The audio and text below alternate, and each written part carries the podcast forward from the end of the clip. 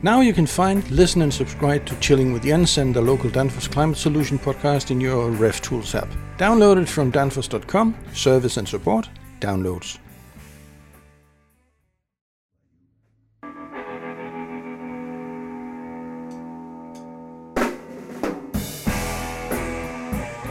Chilling with Jens Cooling United Live Wrap-Up is a recording of a live webcast, discussions on what we heard during the Cooling United Live 2 days event. The talks and discussions are here and there interrupted by written comments from the listeners. The Triple J's, Jörg, John and Jens, are discussing, among other things, megatrends, infrastructures, urbanization, resource and infrastructure requirements, and the conscious decentralized centralization, while also commenting on the comments from the listeners. Much of the talk is about food, the shopping, distribution, and handling of food in general. You can also watch all the Cooling United Live recordings at coolingunitedlive.com. Thank you.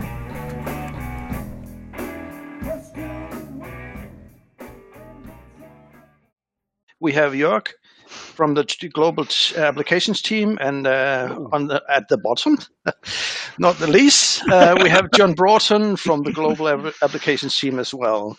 We're going to sort of discuss what we have seen, what we've been listening to for the last 2 days. One of the things we just had a very informal chat about was some of the mega trends.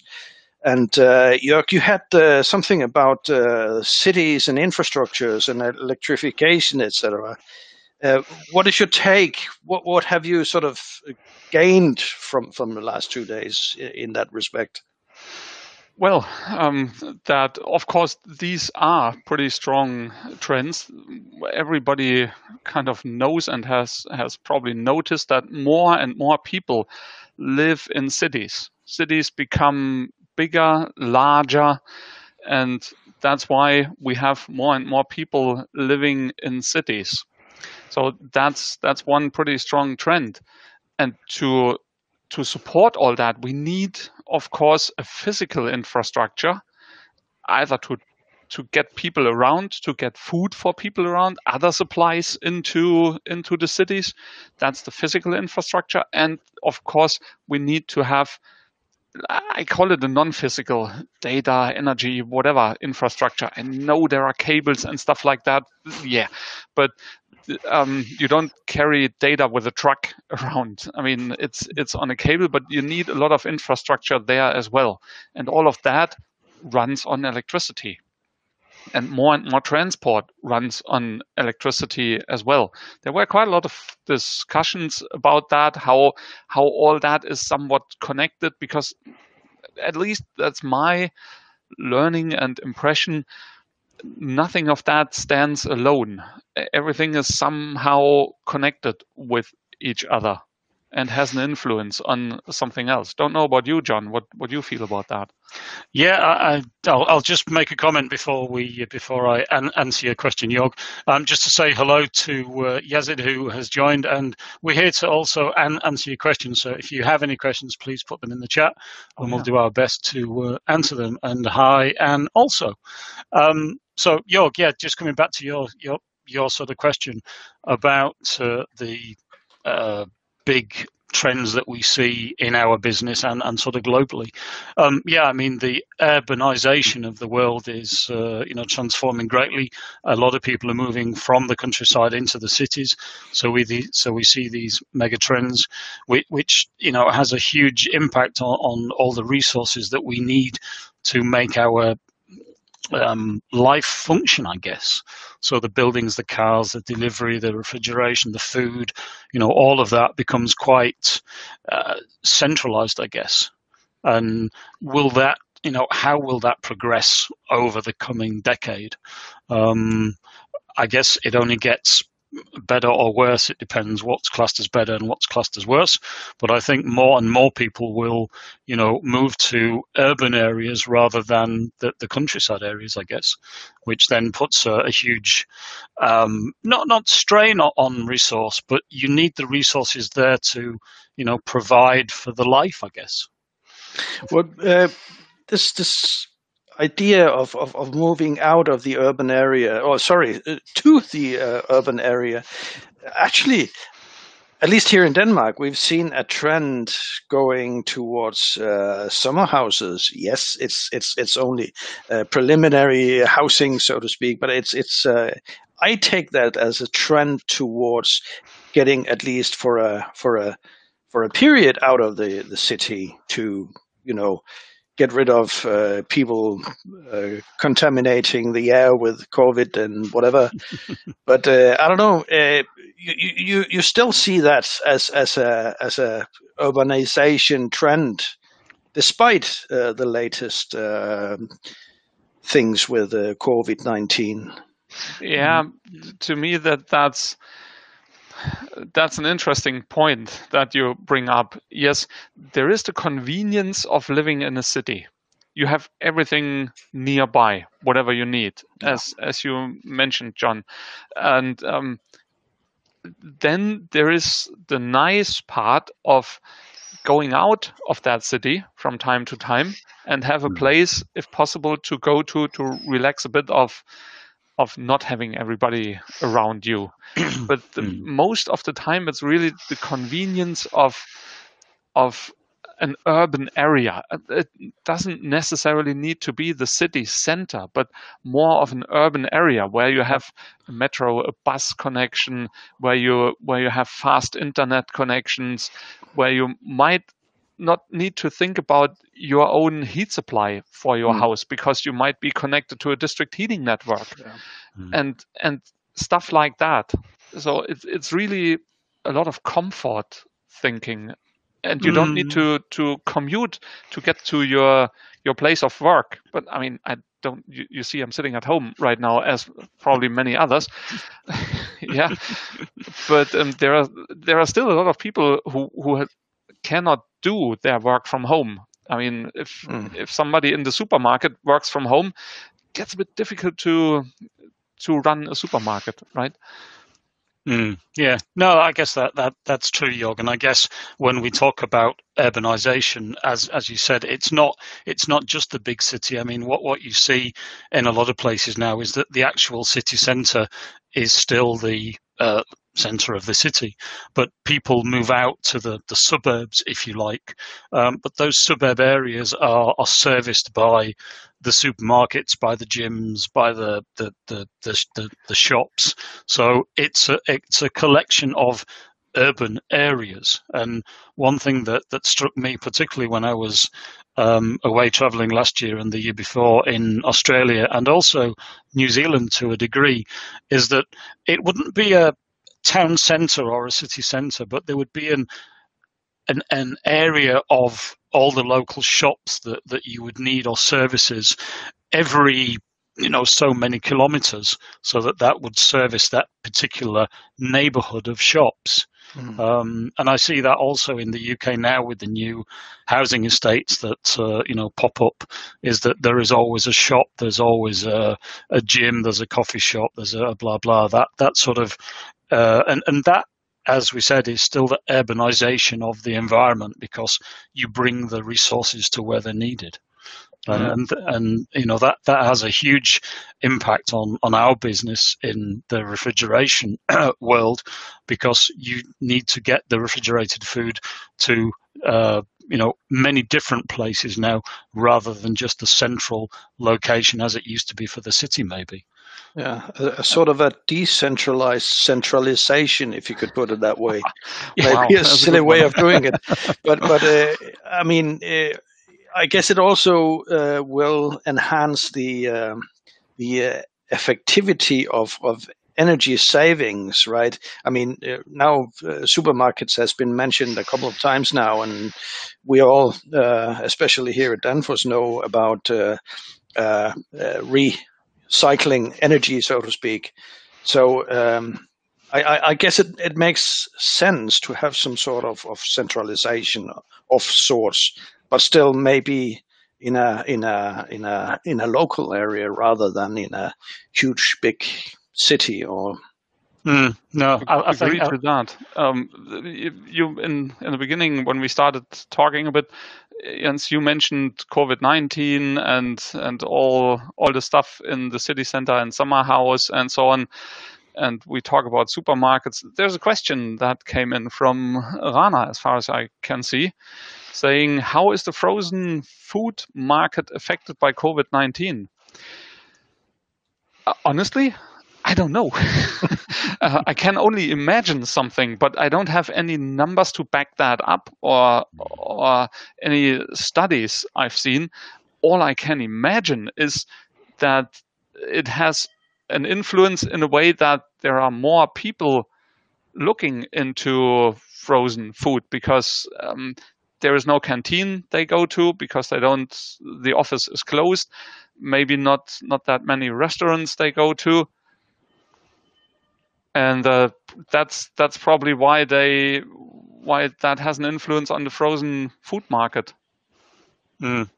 Yeah, I would agree, Jörg, with that. And there's been some statistics that I've seen in the UK, and I can't go to the percentages, but I know that the general market down here. I'm back in a second. Yeah, no worries. Yeah, I mean the production of frozen food and the demand for food generally, but frozen food in particular, I know from the UK has skyrocketed because people are very concerned that we enter lockdowns, etc. So the frozen food market is great. You buy it frozen, you can store it at home for an almost indefinite period. So I would say it's had a, let's say, positive increase. And Alan has asked a question to you, Jörg, a little bit more, so I'll let you answer that. Yeah, or probably not a question, but Alan has sent that comment. Yeah, we know that the transport market is down due to COVID. Road transport is harder hit than reefer containers. Mm. Okay, yeah. That's true. Road transport is hit quite a bit on that one. Yeah. That's absolutely correct. Yeah. And then thanks for mentioning all that, Ellen, that we have these double digits going down on the road transport and single digits for reefer containers. Difficult to say exactly why that is. There are probably many reasons for that, and they all combine into that effect here. But Jens, I would like to bend the conversation around a bit again, coming back to your questions, where you said, what about energy efficiency and so on? And then we hear about electrification a lot. And that fits, in my opinion, to the summer house again. I mean, in the summer house, probably very long time ago, there might have been a gas-fired heating system or whatever with a gas bottle, and you turned that on when you came to your summer house. And then people said, more convenient might be something that is electricity, so I don't have to change the gas bottles all the time. And it was just an electric heater. Mm. Which is pretty convenient. And now that electric heater can easily be replaced by a heat pump. Yeah. Air-to-air heat pump, which all of a sudden saves a lot of energy by providing the same comfort. Mm. And even more because the heater can heat, but it cannot cool. A reversible air-to-air unit can even do cooling if you have that very hot Danish summer sometimes. It happens. Yeah. Yeah, that's like the UK summer as well, I think. Yeah, but Alan, your comments actually triggered something in the head of me, and maybe it's my strange head that is working in funny ways. But I was just thinking about COVID again, and where it allegedly came from, because that's apparently still discussed. The wet markets, especially in Asia, South Asia. They are there because there are no cooling or freezing, if you get my sort of drift. Where I mean, it could actually be, or maybe it's a hope from my side that we could actually reduce the number of wet markets when we introduce a better food quality possibilities in those regions as well, if you know what I'm trying to say. I think so, and that fits perfectly to a statement that comes from Anil that we got, which says, in India, large supermarket never came in vogue and probably will not. An unmissable trend of online stores is seen, and that should lead to an alternative model. Absolutely, yes. And I think that's seen everywhere, that you see these online food supplies coming up. And of course, you know that I'm not talking about somebody shows you a carrot on the screen. I mean, that you cannot eat that, but you can order online, and then the food gets somehow transported to you, or you pick it up somewhere. That there are different models there. But yes, like in the non-food market for books, for example, or almost any other non-food item that you can order online nowadays, it seems that there is a change going on for food as well. How big that's going to be, let's see. But there's quite a lot of that. Yeah, definitely. I mean, as you say, Jörg, that is a global trend. It doesn't matter which region or country you're in. Online shopping for anything is, growing exponentially, and I think food is, no different to that. I've seen in the UK, I've seen in Europe, where you can have your food delivered to your house. I've seen it where you can have like a fridge that is outside your property, that the delivery guy comes and puts your groceries in. And I don't know, he has a key or a digit pad or something, and he can load that, and then you then take it in the house when you come home from work. I've also seen similar things, mostly in Europe, where it's a centralized sort of fridge, I guess, and it has a compartment, and that's yours, but it's in a central block. And the same thing, the delivery driver comes in, puts the product in, and then you pick it up at a later stage. There's also the pickup stations at the large supermarkets or in other central hubs where you go and you pick up your, shopping. So there's so many different variants of that now.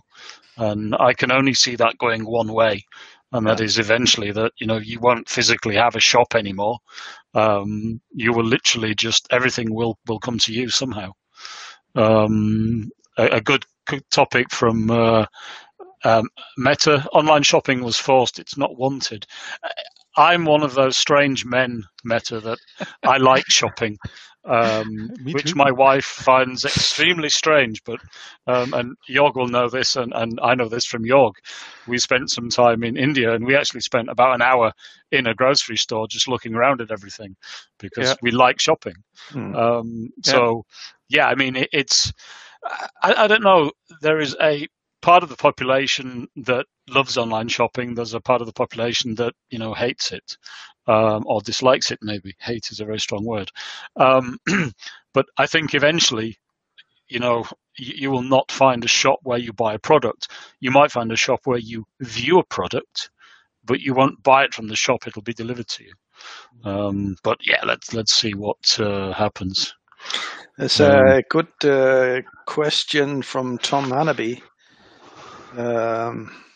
I can't quite see all of the question itself. Yeah, hi Tom. Hello. Well, that's Tom. In food growing, the need for blast cooling and for that Meta carousel storage as space is a premium. Agree. As John said, I'm one of these strange guys as well who likes going to shops, food stores, and non-food as well. I'm sorry. So I don't want to be rude to anybody, but I don't get it. I like it to go to a food store and see my food, but around me I have so many friends who order already food. And just a week, 2 ago, I've been quite impressed. There came a big package, and there was vegetables, there was meat and fish inside. the vegetables just like that, and the meat and fish was packed in cold packs. So they had frozen packs around the meat and another one around the fish to keep that cold. And there was a small information in that pack which said this pack keeps the fish cold for, I don't remember, 40 hours or anything like that, even when the sun is shining on that package. So there are going to be quite some new concepts for all of that. If you don't pick it up somewhere at the station where you pick it up, if you really get it delivered by post. Yeah, totally agree. And I just need to say hi to Tom because Tom said hi. So hi, Tom. Nice to see you on the chat. Jörg, totally agree with that. And I was looking into it the other day a little bit with pharmaceutical because I got a question from application guys in one of the wholesalers about pharmaceutical delivery. And that's pretty much the same thing, but they have some fantastic products in that to ensure that that medicine can travel, you know, through the transport hubs, whether it's road, whether it's airline, and keep it within plus or minus 2 degrees of a target temperature for a period of time. And some of those period of times are like 24 hours. So it's amazing the technology that's there now to make sure that the product you ask for online is delivered absolutely perfectly. So yeah, I can see a lot of that happening. It's pretty interesting that this is another good example for refrigeration that everybody uses. I mean, almost everybody has a fridge at home. Many people have an air conditioning system at home. In the car, the air conditioning system is very normal nowadays. But if you ask people who are not in our trade, in our business, about refrigeration, everybody goes like, no idea where that might be. And if you say fridge, like, ah, yeah, there. So it's getting normal to use that, to have that, to just have something cold, something refrigerated. It is expected. And that's why I think it's getting more, that we see more and more refrigeration at different places. And that's why we need to look at energy efficiency as well, to avoid that we grow the energy demand for refrigeration too much by increasing the refrigeration demand. Yeah, I guess that's a very good topic, Jörg. And I think over the last couple of days in Cooling United Live, we had that roughly 20% of the world's electricity is used for refrigeration, which is a huge number. But one thing that I found quite interesting, and we talk about the internet and online shopping and the Internet of Things and all those sort of topics, is that the data centers that we all use, that we don't know we use, but we use to store, you know, our data or company data or whatever, that the actual energy demand from the data centers hasn't actually increased year on year on year, because the equipment in those energy centers is becoming more and more energy efficient, and mainly that's the refrigeration systems. So a lot of work is being done to, you know, make things as energy efficient as possible. And you know, as we go on and as technology gets better, then hopefully, if we have this huge increase in demand for cooling, which we see, and there was a figure that I can't remember the amount of new air conditioning units that are sold every day globally is, you know, phenomenal, because everybody, as you said, expects to be cold, and it's a given now. So I think there's a lot of work to be done with the energy efficiency of everything, so that, you know, that increase in products doesn't necessarily mean the same increase in the energy demand. Yeah, and there are these interesting discussions sometimes when we talk, let's stay in Europe for a moment, about eco-design guidelines. There are eco-design guidelines for many products. Something that everybody in Europe knows is the normal light bulb. When the light bulb was replaced by more energy efficient light emitting things like an LED. And there are these discussions out there where people say, yeah, but you don't really see a decrease in energy demand due to all these eco-design things. So do they work? In my opinion, yes, because as you said, John, we have more and more of these energy consuming products, we reduce the demand for let's say light. But then everybody has a smartphone, one, two, maybe a laptop, an iPad, or any other pad. No, not necessarily an eye only. Any other pad. So these things, they need a lot of electricity, and we still don't see a major increase. Sometimes we even see a decrease. So all that works because we save energy somewhere else. In refrigeration systems, you know that there are these requirements for cabinets, for example, in restaurants and stores and so on, that they need to have a certain energy efficiency. If you are below that one, you are either not able to sell it because you can't, you are not allowed to, or you need to market with such a low grade that everybody goes like, I'm not going to buy that. I want an A or B, maximum a C, but not a G or an F. So these systems work, and of course they put pressure on the industry to make more efficient systems. But there are interesting solutions, and sometimes the solution is that intelligent that you don't even need to pay that much more, if any. No, it's a good point. It's a good point.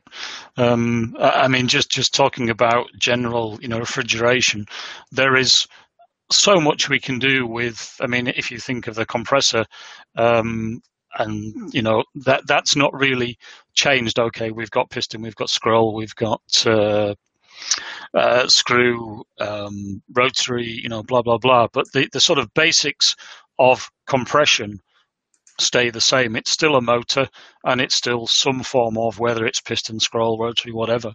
That part hasn't really changed. I mean, okay, we've got absorption chillers and things like that, but the basic mechanics of refrigeration haven't really changed. We've still got the compressor, we've still got a condenser, we've still got an expansion device, still got an evaporator. And there's only so much work we can do to make that as energy efficient as possible before the cost goes, very, very high, and then nobody buys the product unless you're forced down that route by the legislative powers. So there becomes another interesting sort of topic to say, okay, yes, we can make this very, very efficient, but it's going to be 3 times the cost. Yeah, there's certainly a limit to that one, of course. And I fully understand that. I mean, as a consumer, if I can save €5 a year on energy costs, but I need to pay €600 more for that product, I probably don't live that long to be able, and even if the product would last that long. So that's pretty clear. But on the other hand, if you go for a microchannel, for example, microchannel heat exchanger as a condenser, if you do that in an intelligent way, if you use that one, you might have a lower pressure drop on the fan side. You can save a little bit of fan speed, reduce your condensing pressure and condensing temperature, and make the system more efficient, and maybe even save some money because you use that micro channel. So sometimes there are really good solutions there, and we just need to find the good points here. Can I just answer at least two questions? I got a sidekick from Alan. Thank you, Alan. And the answer is no.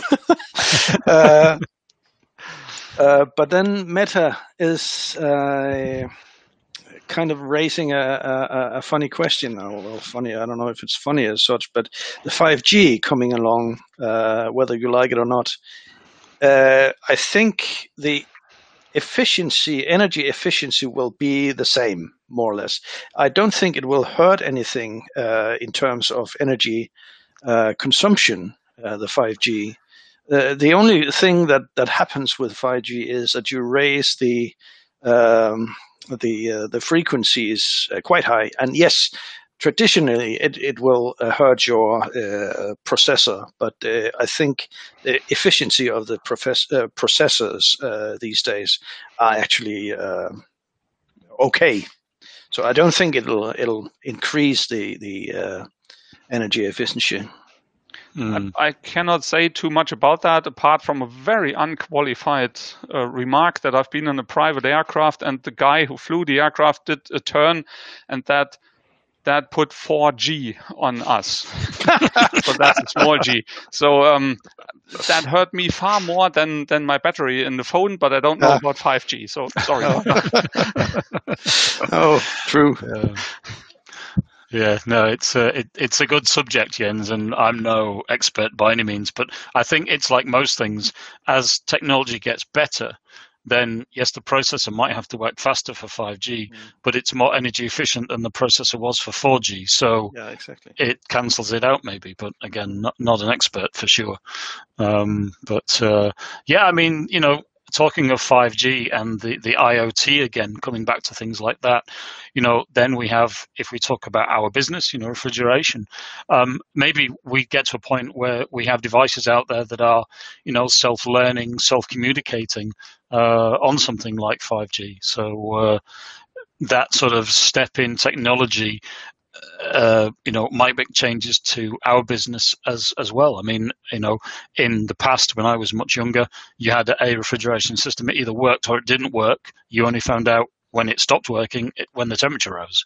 Now we have the you know, connectivity on a lot of sites via IP or GSM that can, you know, pre-warn that your temperature is increasing.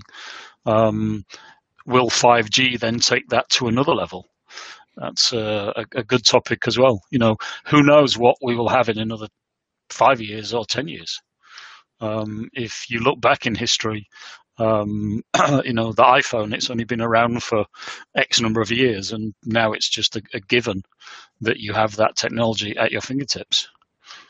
Agree, and that's an interesting point you mentioned, John. There was a time when it was clear either the system is down or not, because the temperature was too high in the cold room, for example. But then it was too late already. Mm. Now you get the information a bit earlier, not when the alarm rings because an ambulance comes around the corner to pick a customer up from a restaurant because the food was spoiled, but you get the alarm already a bit earlier from a sensor which says it's getting too warm here, but still in a safe area. Of course, all that probably changes the daily life of an installer a lot as well, or a service guy who drives around there. And maybe we have somebody online here listening.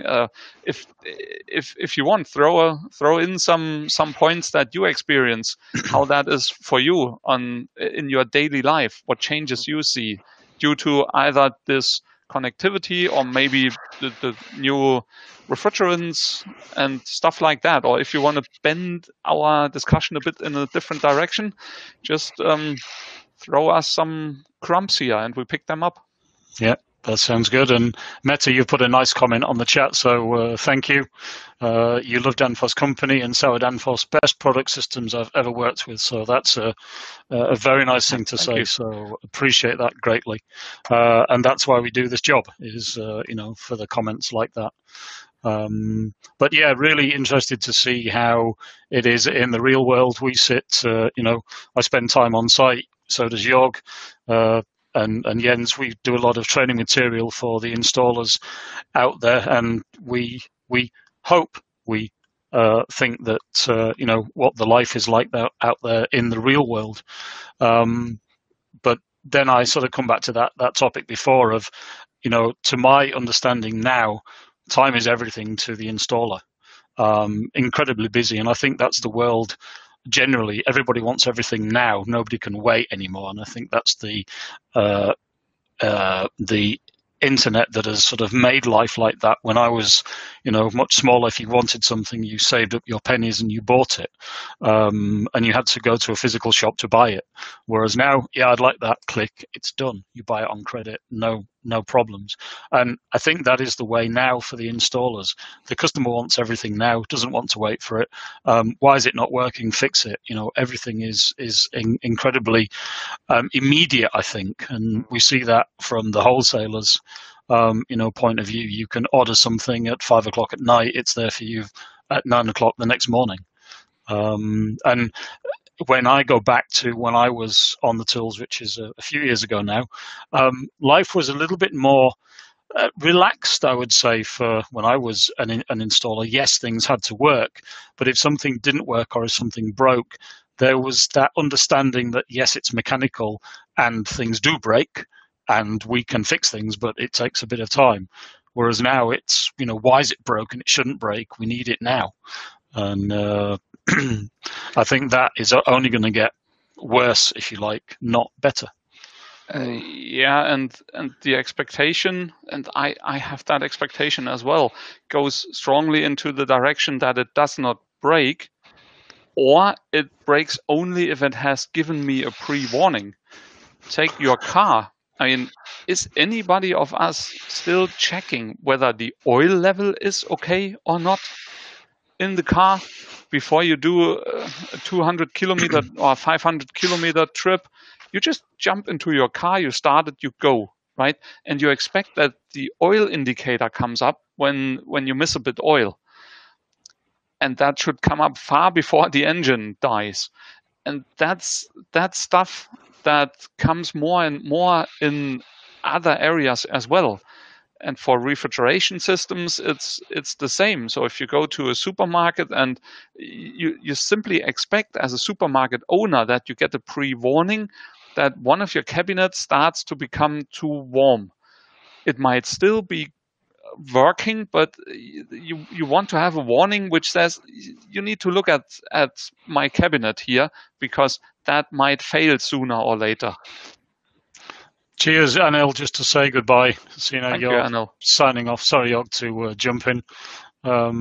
So, yeah, appreciate the nice comments. And I think that was a good one for you, Jens, that Anil put up to say that he loves all the online presence and the training material that we do.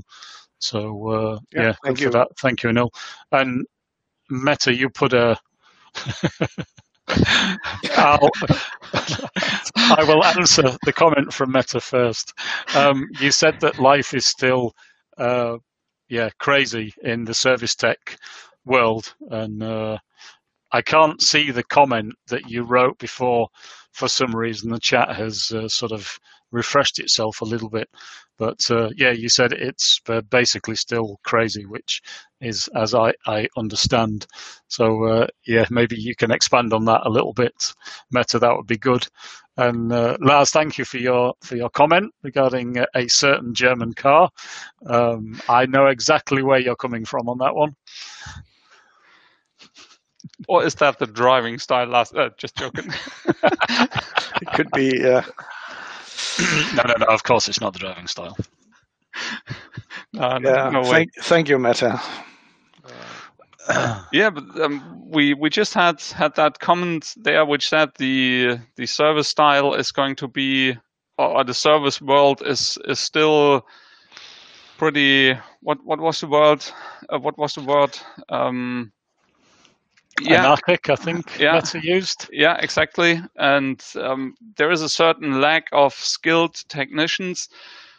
Yes, depending on where you are, that is larger, that lack, or smaller.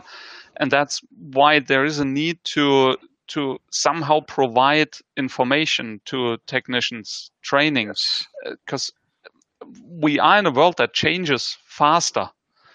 So there are new techniques, new products coming in, especially on the electronics side, that you have controllers and so on, but you still need to have the basic refrigeration knowledge as well. And of course, there is a need for training. And hopefully we as Danfoss can help there a bit with all the training material and all the white papers and so on that are available. Yeah, I think that's a good point, Jörg, to be honest. And as Meta has put in the chat, there's a lot of old systems in stores, money needed to upgrade. Techs are often still thrown into the fire, totally agree. And older techs dominate the industry and are retiring. And that is a very let's say, keen topic of mine is to inspire the younger generation to actually come into this business, because it is a fantastic business. But getting that trained person, the people who are good and mechanically minded, is a real challenge. And you put there in the chat, Meta, I'm in the US. There are trade schools for AC, very little on refrigeration, heating, ventilating, and air conditioning. You can find it through Danfoss, but you have to want it. Yeah, I think that's very true. I mean, we have a lot of material available online, and maybe we can put some links at the bottom of the chat of all the material that's available, a lot done by Jens.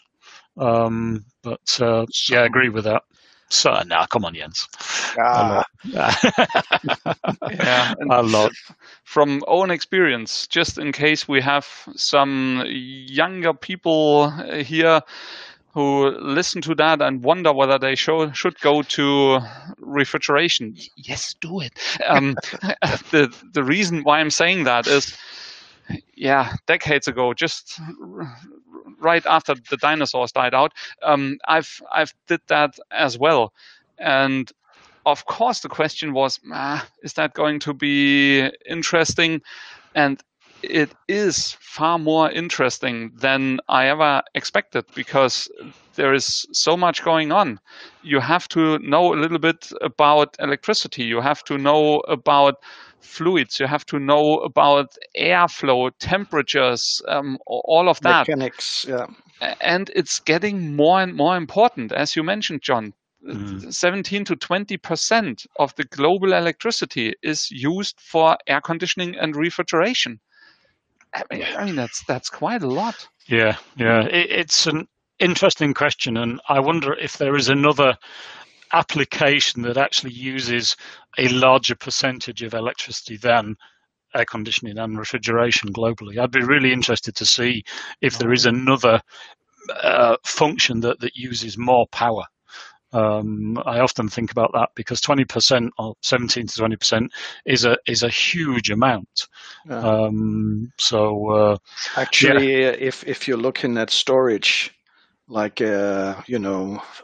storage rooms, like for servers, etc., it's a huge amount of energy that is, at least today, wasted. Nowadays, or in the near future at least, we know that they will be repurposing the cooling energy from server storages.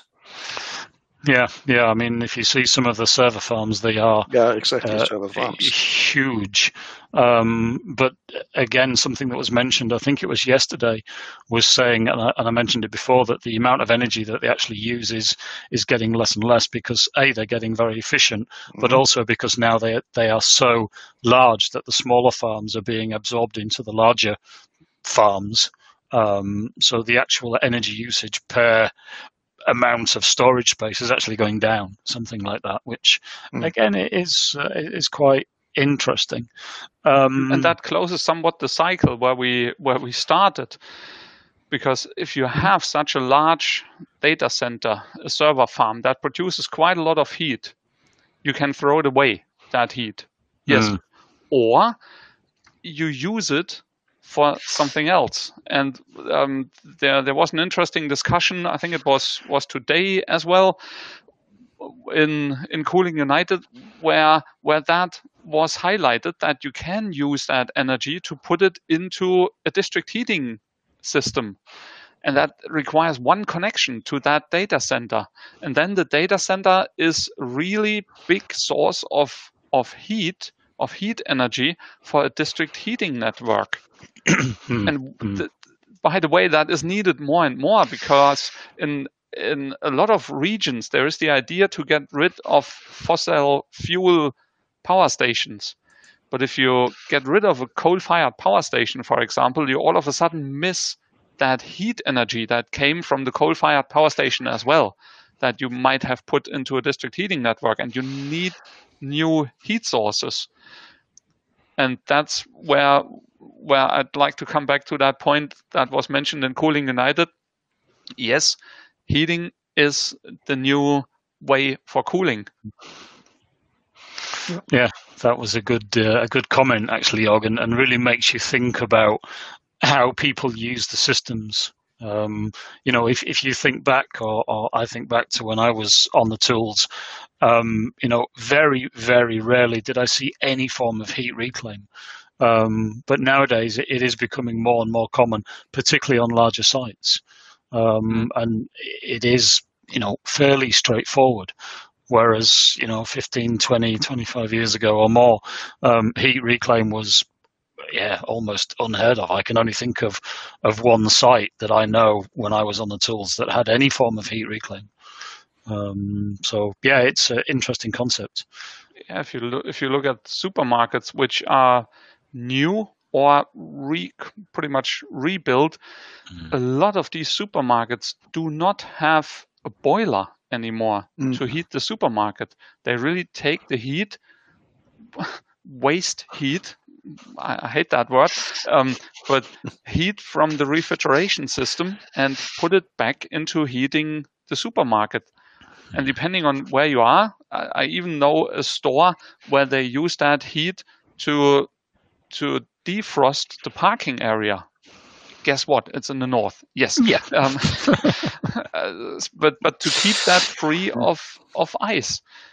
So there are all these concepts which combine different technologies and then make it really attractive from a financial side as well, because all of a sudden you have a heating system that is your cooling system, and you need your cooling system anyway. You add a heat exchanger or a heat recovery unit, which is cheaper than in parallel building a complete heating system. Yeah. It's a funny thought that a frozen chicken is actually keeping you warm. Yeah.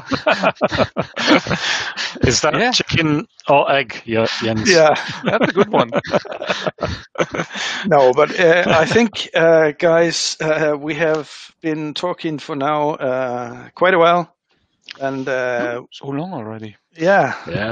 So maybe it's a good time to sort of wrap the thing up and say thank you very much for listening in, all of you guys, and especially for all your fantastic comments, also from Louisiana. Yeah, that's great.